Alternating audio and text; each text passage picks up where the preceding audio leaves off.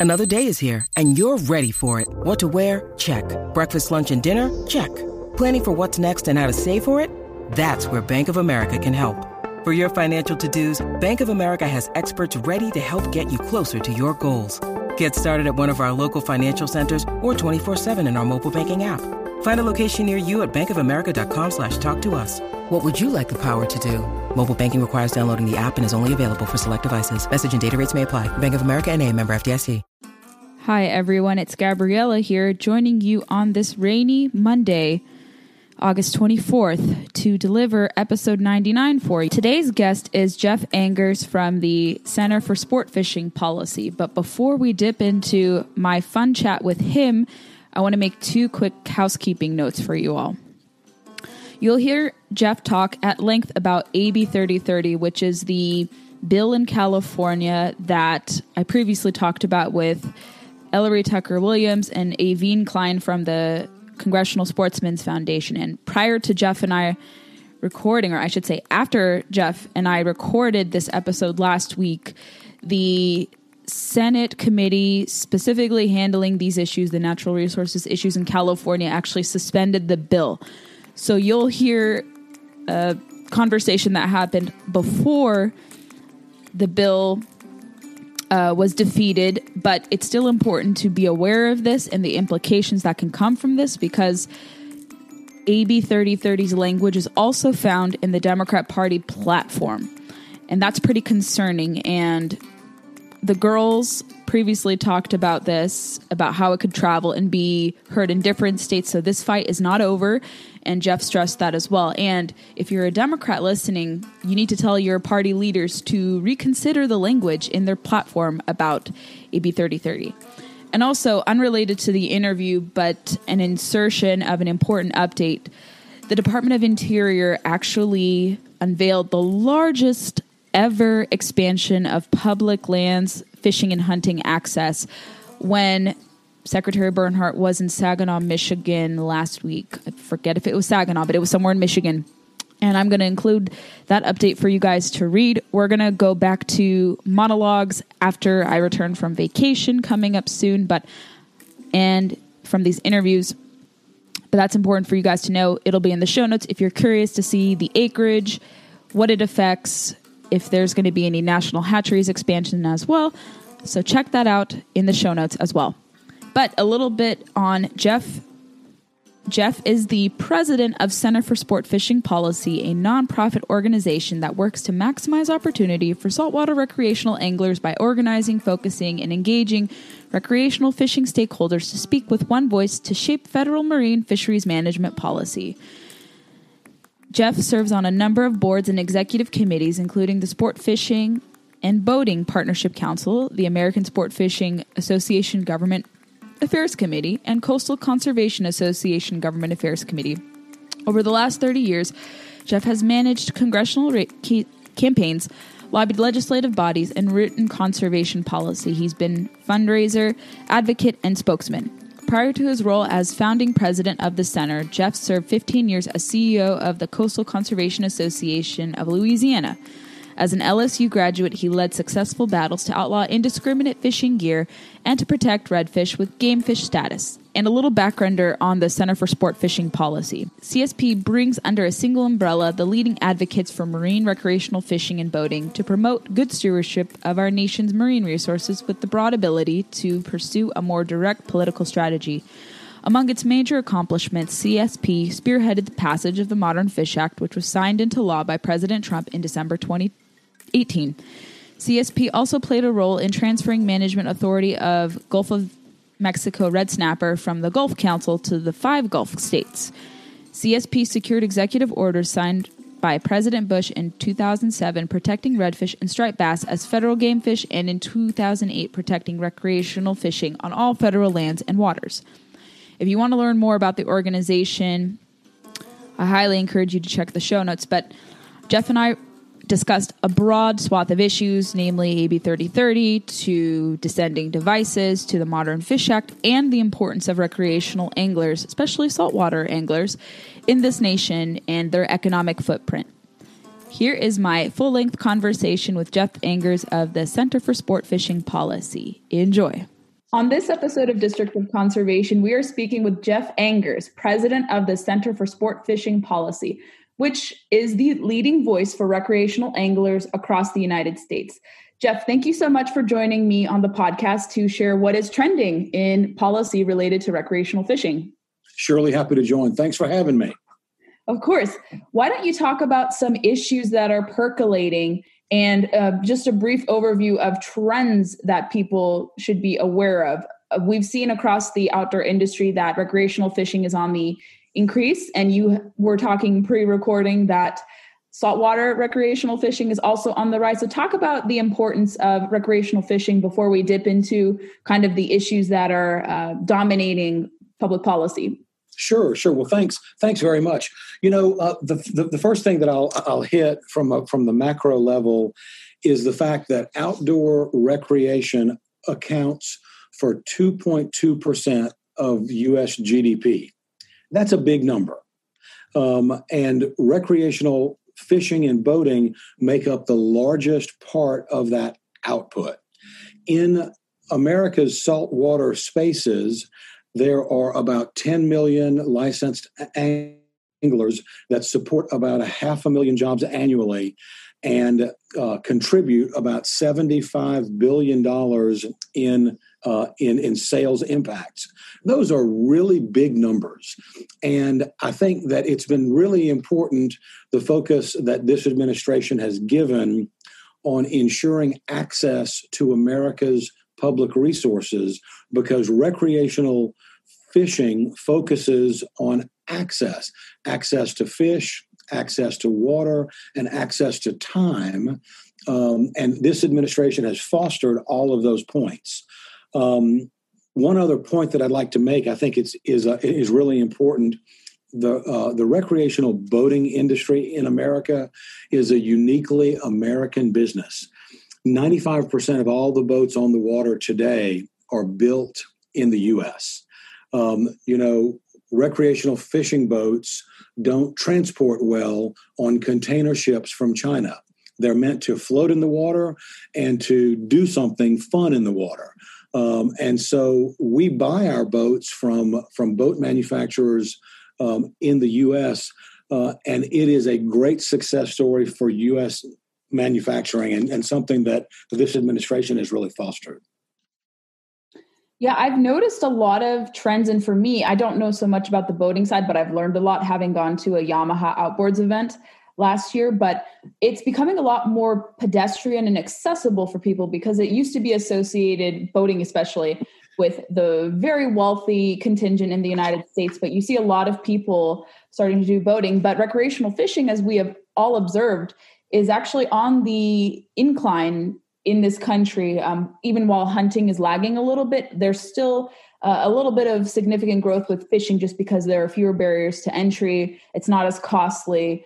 Um, and just other factors related to that. But fishing definitely is something that people have been doing. And have you observed uh, from the organizational side more people expressing an interest in fishing? Because a lot of states agencies have said that there's a huge surge of license purchases and more interest to go fishing. Have you seen that as well in your corner and also in kind of yeah. your dealings? Yes. So, um, so not only have all the states reported increases in license sales um, for for uh, for basic freshwater fishing, but also for for for for saltwater fishing, and in terms of sales of boats, motors, tackle, um, etc.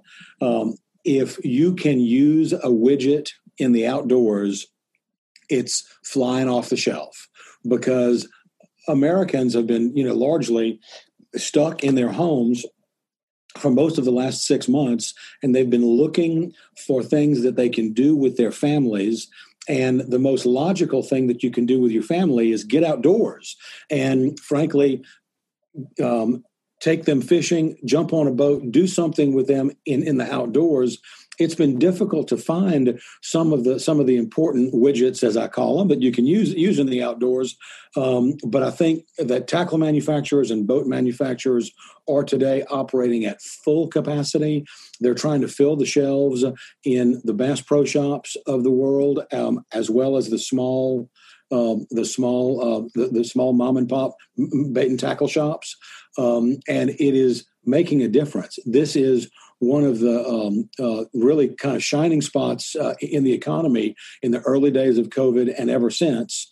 Um, just because of the uh, just because people were looking to do something great in the outdoors.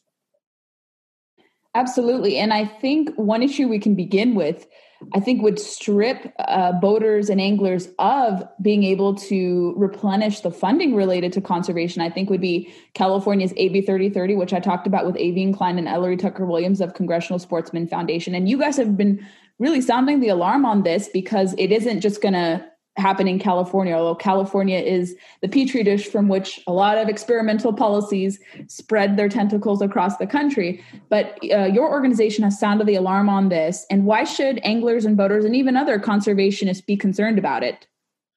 Well, so let me start at the beginning about uh, this this this thirty thirty.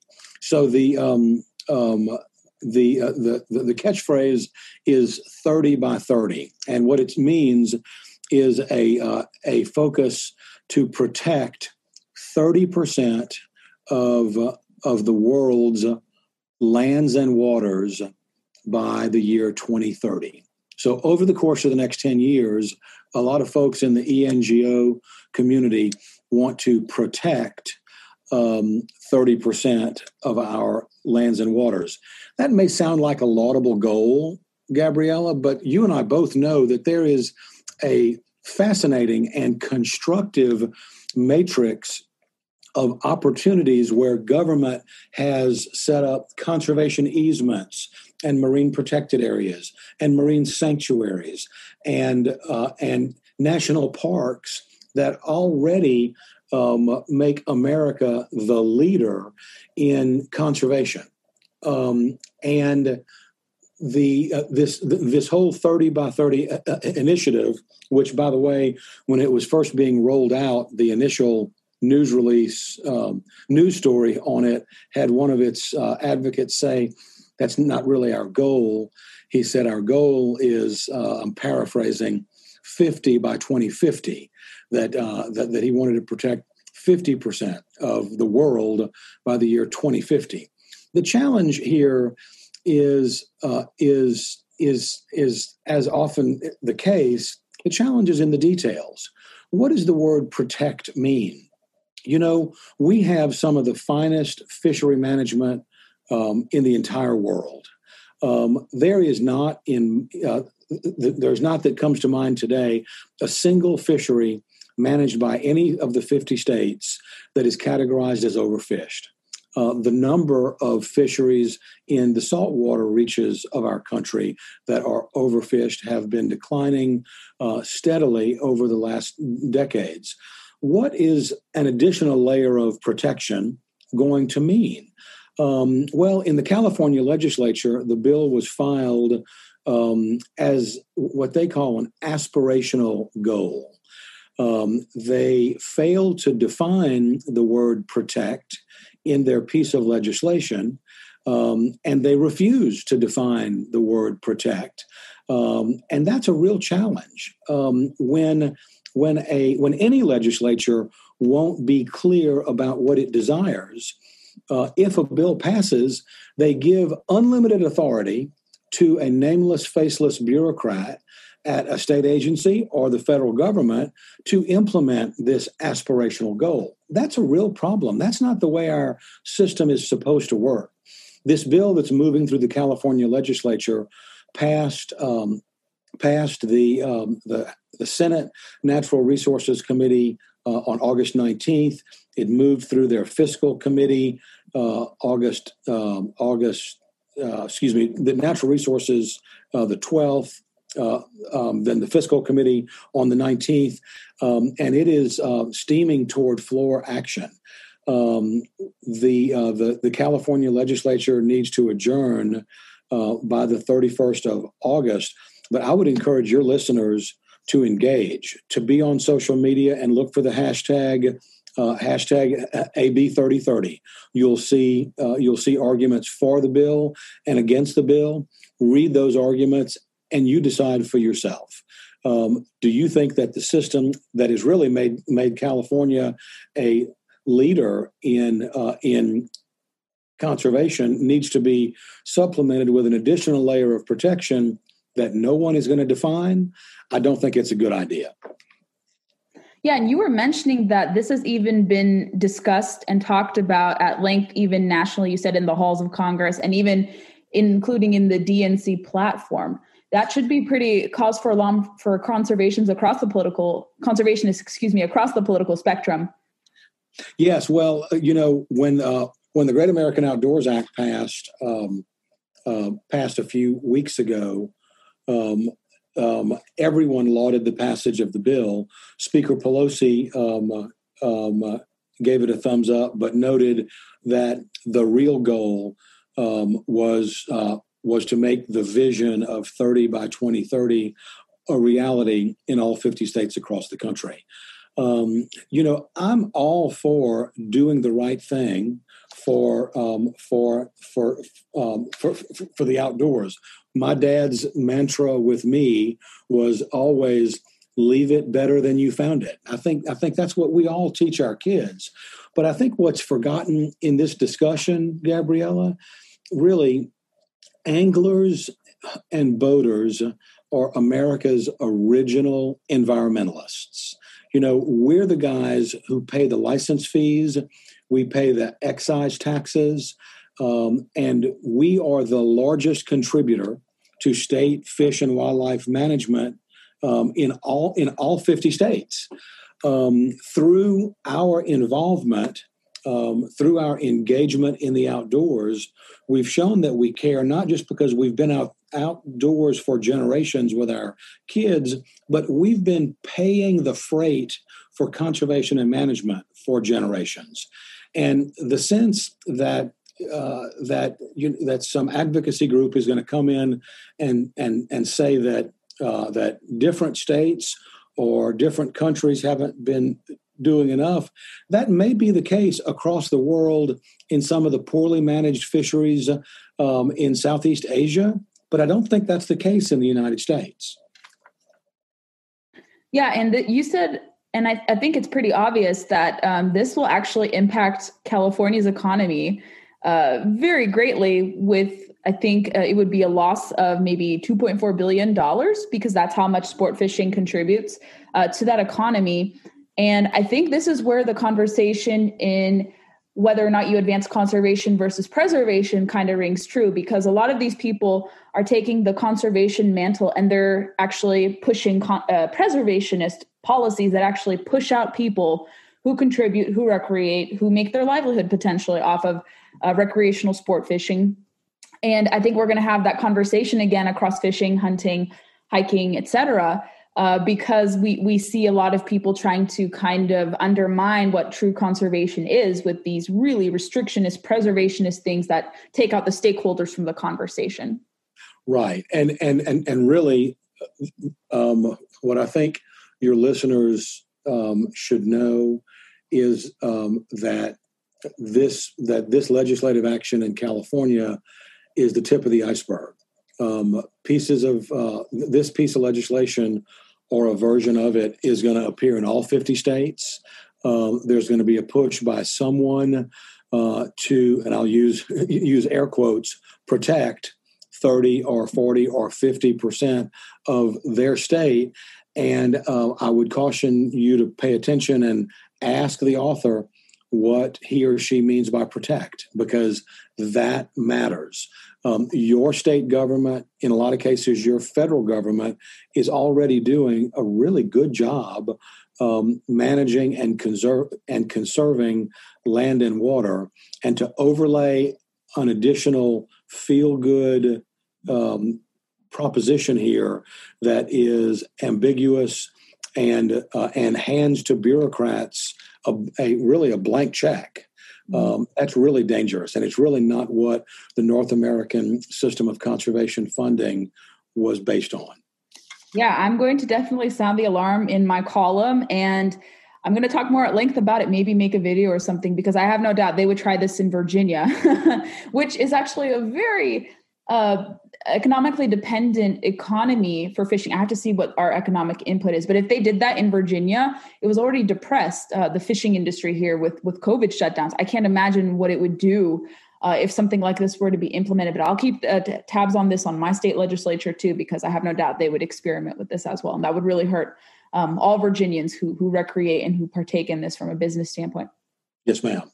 I wanted to ask about an update on the Modern Fish Act enforcement. I had actually brought on Alan Luck from the American Sport Fishing Association as one of my early guests. And this was at the time right before President Trump had signed the Modern Fish Act into law on December 31st, 2018. What has been transpiring since then? Because I know enforcement is a big concern and issue for the, the Center for Sport Fishing Policy. But can you give us an update as to where the law is in its current standing. Is it being properly implemented? Um, are there still obstacles to enforcement? Well, um, yes, um, yes, and yes is the short answer. You know, the, um, the, the the Modern Fish Act was the culmination of a vision that was uh, that was that was brought to us by the by the recreational uh, fishing community. Um, Bass Pro Shops founder Johnny Morris and Maverick Boats president Scott Deal teamed up um, on the Morris Deal Commission uh, about eight years ago and set forth uh, what, what we called the Morris Deal Report. It was a vision for managing America's saltwater recreational fisheries. Um, it was a uh, it was our document to tell Congress what we were for. Um, not that we were against this this minor regulation or that we weren't happy with the results of thus and such, but that there were specific things that we were for. And it took several years to get Congress to buy into the vision and ultimately to pass it. Um, Senator Roger Wicker, the chairman of the Senate Commerce Committee and the senior senator from Mississippi, um, um, carried the bill in the Senate um, and my congressman in Baton Rouge, um, Garrett Graves, carried the bill in the House, and it did pass um, in in uh, late 2018. Um, and after the president signed it, the government immediately went into a shutdown. I'm sure many of you remember um, the, the, the shutdown of early 2019. Um, but but soon after they came back, it was clear that that with any law, um, with any change that uh, that we had to be on top of what the bureaucracy was doing with the law, and that we had to be gauging their success in implementing the letter of the law and hopefully the spirit of the law. So we um, so we focused on a progress report that could objectively tell our constituents and the government how we thought it was going and we com- and, and, and we recruited all the experts to help to, to analyze to make sure that the major points of modern fish were being implemented as intended.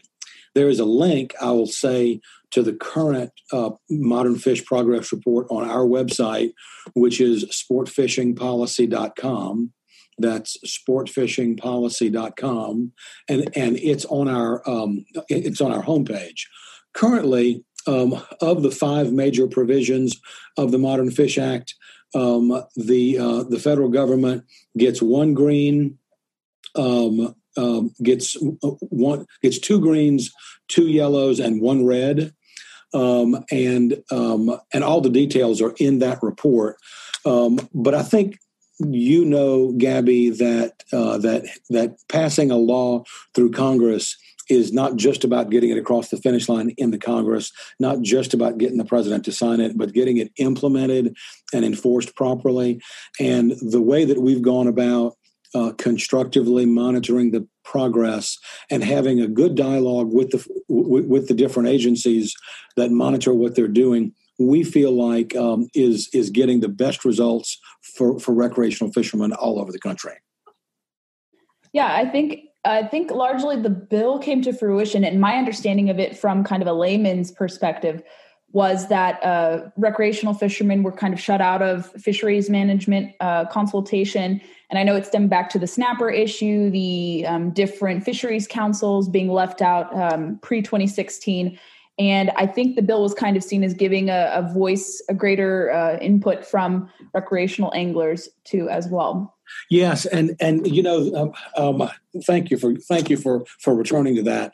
You know, for the, for the most part, um, um, for the last 40 plus years, um, uh, America's saltwater fisheries have been managed with a focus on the commercial fishery. They've been managed with a focus on the Pacific Northwest and the North Pacific.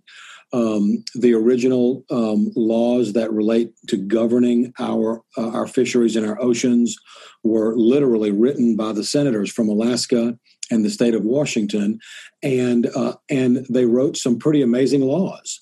Um, and at the time, forty something years ago, uh, saltwater recreational fishing in the southeast, where I live, was not was was really an afterthought. Um, and as recreational fishing grew, um, you know, most of most recreation, most outdoor recreation in the ocean occurs um, in the southeast. And you know, when you think about the difference between a commercial fisherman who tries to catch a lot of fish as efficiently as possible and land them at a single port um, and sell them, that's a very different endeavor from millions of Americans who are recreational fishermen who are going fishing with their families with single hooks in the Lord's vast ocean um, and trying to catch a fish or two to take home. It's a very, these are two very different activities. And we always felt that they needed to be managed differently with different tools. And the federal government was was really never able to uh, was was never able to to accomplish that uh, before. But with the Modern Fish Act, we think that they're moving in the right direction. So, uh, so a special thanks to Senator Wicker, uh, to Congressman Graves, um, and the and the bipartisan leadership of uh, of both houses that pulled that across the finish line last Congress. Yeah, it was one of the few truly good bipartisan stuff because we always have to distinguish between good and bad bipartisan stuff. But that was one of the few bipartisan gestures that actually benefited most Americans, I would say. Why don't you talk about um, descending devices? So I've loosely heard this, and for me, I don't really partake in this that much, but I've heard this discussed at length, and this is related to um, snapper conservation and the Descend Act of 2019. So talk about this and why you guys are prioritizing this in the South Atlantic and in the Gulf Coast. I think people would be curious to learn about it. Well, and you know, um, this is a really uh, this is a really fascinating topic. Um, you know, um, um in the South Atlantic and the Gulf, um, um, one of the most popular fisheries in both in, in, in, both regions is the red snapper fishery. Mm-hmm. snapper are part of a large complex of, of, of fish called the snapper grouper complex. You know, these fish all really swim together.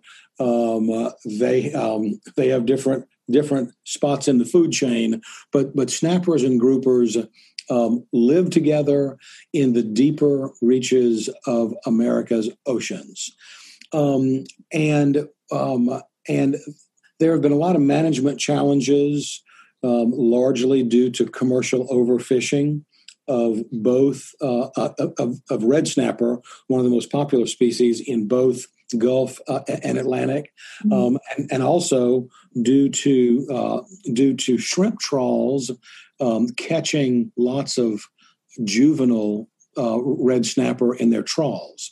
Um, largely, the challenges from the shrimp fishery are behind us, and as a uh, and as a result of that, the red snapper population in the last 10, 15 years has largely begun to explode in both regions.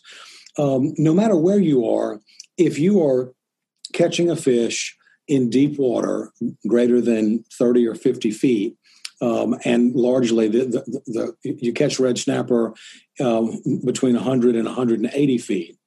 Um, whenever you reel a uh, reel a red snapper up, um, because you're reeling them up from the deep, um, they may have some physical um, barotrauma. It's it's kind of akin to what people who are scuba divers would consider the bends. Mm. Um, the way the gases in your body need to reacclimate as you go to the surface. The same thing is true for fish. When you reel a fish up to the top from 150 feet down, there may be barotrauma to the fish. Now, we have very short seasons in the South Atlantic for the taking of South Atlantic red snapper. Um, and we um, um, and we have recognized that uh, that that discard mortality has been a big problem. When you catch a South Atlantic red snapper and you reel it to the surface, and you can't keep it because the season is closed, or it's the wrong size, or it's outside of your bag limit, you're required by law to return it to the water.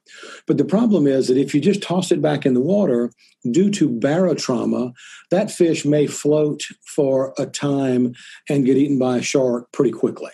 Um, but if the if the fish is struggling to swim back down, it has a much uh, lower chance of survival. The way to give the, the fish a chance to live is uh, is to attach a descending device to it, which can simply be a weighted hook or a lip clamp, and you and you drop the fish back down in the water to roughly the same depth at which you caught it, and the barotrauma reverses itself, and about eighty percent of the time that fish swims away. Now, that's the responsible thing to do when you know you're going to want to take your kids out to that same spot in the future. You want the fish that you can't keep today to be available for you to perhaps catch another day. Um, so these descending devices have really been talked about a lot by our partners at uh, the American Sport Fishing Association through their project Fish Smart, and our friends at the Coastal Conservation Association through their program Release Sense. Um, and the focus is to encourage people to be using uh, to be using descending devices whenever and wherever they can. In the South Atlantic, about a month ago, Secretary Wilbur Ross put into effect a descending device rule that requires everyone fishing in the snapper grouper fishery in the South Atlantic to have on board a descending device uh, so that they can use it if they choose. Now, I don't know about you, but whenever my kids are on the boat and they see a new gadget, they're dying to know how it works. And of course, grown-ups like teaching kids how new gadgets work. And what a great message for us to be sending kids. We can't keep this fish today because of rules, regs, and laws, uh, but we want to put it back, give it the best chance of survival so that we can catch it for another day. It really is what our friends in the bass in, in, in bass fishing um, have done for decades and they have turned around that entire culture. They've just done amazing work and i'm so proud of our friends at, uh, at bass and everybody else that's been involved in bass conservation for so many decades. We're dealing with a lot deeper water and fish that uh, fish that can you know be subject to challenges but this is a great way to proceed on it in the South Atlantic, um, that uh, this descending device rule was accomplished through regulatory action, and ultimately the secretary signed uh, signed this reg that was unanimously passed by the South Atlantic Council. In the Gulf, however, it's going to require an act of Congress due to just some some quirks in interpretation. Um, so I would just commend your listeners to pay attention to the uh, to the Descend Act being authored by Congressman Garrett Graves and California's Jared Huffman, who's the chairman of the Fisheries Subcommittee, um, because this is a good idea. Uh, it's something that we want to encourage and foster wherever possible. And special kudos to CCA and, and ASA, who for years uh, have, have, been encouraging um, their use, and we're see, and we're starting to see them on, on on boats really all around the country. Very cool to learn. Yeah, I'll keep my eyes on that as well. Um, although I'm not, you know, directly affected by it, but I have no doubt people that I uh, know, plenty of people will will definitely uh, want to see this pass and and see some some movement on it we will take you red snapper fishing, Gabriella, so that you can learn how to use your own descending device. Oh, that would be cool. Maybe for my uh, Conservation Nation video series. That would be, be great. Cool we can talk about that uh, post interview too, of course. Uh, but what what else are you guys working on, or should my listeners be aware of? Anything else in sport fishing um, that should concern people from the legislative front, um, public policy, or just general encouragement for people to pay attention to what happens in state legislatures? What what also is happening that people should be aware of? Well, um, you know, um, we are um, we are um, we are um, focused on what's happening in uh, in all the different state legislatures as relates to this 30 by 2030 initiative uh, because it really is critical that uh, that everyone pay attention um, because these are because because bad bills um, can slip through any state legislature in the dark of night. We really want to make sure that uh, that that uh, that that conservationists are paying attention to this so that we can have the specificity um, that is needed to acknowledge the existing uh, the existing conservation and management policy before any additional overlay is going to come in um, to try to accomplish this 20 by 2030.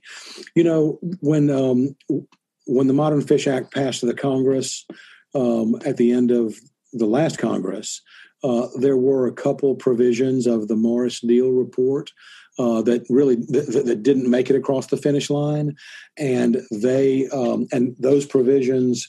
Um, um, those provisions include a focus on forage fish, uh, the fish at the bottom of the food chain. Um, I expect that uh, that as we come into the next Congress, that we're going to see a modern fish 2.0, so that we can reach back and get uh, get those provisions that might have fallen on the cutting room floor. But I will say, um, we've um, we have focused Gabriella on ensuring um, that marine fisheries um, remains bipartisan. Uh, we are really blessed today um, that we have some visionary members of Congress, really in both chambers, um, who recognize the importance of keeping management and conservation apolitical. Um, and it is really difficult in today's Washington to yep. keep anything apolitical. Right. Um, but it has been very, very helpful to have um, to, to have some statesmen um, on issues that matter to us, uh, like Senator Wicker from Mississippi, like Senator Schatz from uh, from from Hawaii, um, and so many others who care, uh, who are focused, and who are not going to be dis- distracted um, by uh, by partisan rancor. Um, and that has really made a difference. That is what got the Great American Outdoors Act across the finish line this Congress and the Modern Fish Act across the finish line last Congress. My uh, my my sincerest hope is that we uh, is that we continue uh, to to keep uh, to keep keep our eye on the snipe and and recognize that keeping fisheries and hunting management apolitical, bipartisan um, is the only way we're going to keep getting good things done in Washington. I think one of the few gestures that can that can truly do that. I think those are the outdoors should unify people, and, and I hope it does too. Um, just because it benefits so many people, regardless of where you live, how much you may own, etc. It, the outdoors really does kind of put you in perspective and make you feel at ease. And I think in the, these crazy times, being outdoors has really kind of brought peace to people, many people, first timers, seasoned anglers, new hunters, seasoned hunters. So yeah, we I hope Congress can keep that up with that respect, of course. No question. No question. All right, Jeff, where could people learn more about CS uh, CSP? Well, so um, so I'll direct you to our to, to our website, which is sportfishingpolicy.com. That's sportfishingpolicy.com. Um, you know, um, CSP was was founded about 15 years ago to unite the recreational fishing and boating industry to ensure that we speak with one voice when we're talking on Capitol Hill and in the administration in Washington about marine fisheries matters, and it's made a tremendous difference. Um, we've grown, uh, we've we've grown really uh, uh, exponentially, and we continue to grow. And if your listeners are interested in what we do or becoming a member, you can go there or follow us on social media um, at Sportfish Policy. Again, that's at Sportfish Policy on both Twitter and Facebook. Excellent. I will be sure to link everything you've mentioned, ranging from the deals, the topics uh, in the link in the show notes. So yeah, my listeners will be covered and we'll have no trouble finding information to CSP. That sounds terrific, Gabriella. Thank you so much for having me today. I've really enjoyed being with you. Likewise, I hope we can get together again and, and talk more at length, and maybe you can show me about these uh, devices for Snapper. Um, I most, I most certainly uh, will do that. Uh, a year on, we'll we'll uh, we'll we'll plan a trip. Excellent. Thank you, Jeff, for coming. What did you think of our conversation with Jeff? If you're interested in supporting CSP, check out the show notes to find all the links to join as a member, to get involved, and to learn more about their key issues. I also forgot to mention in the introduction some reviews that we have received on the podcast. And I believe this is from my fellow PR specialist, Farron Morgan. And I believe she wrote these comments about the podcast. She said, A pod for women in the outdoors.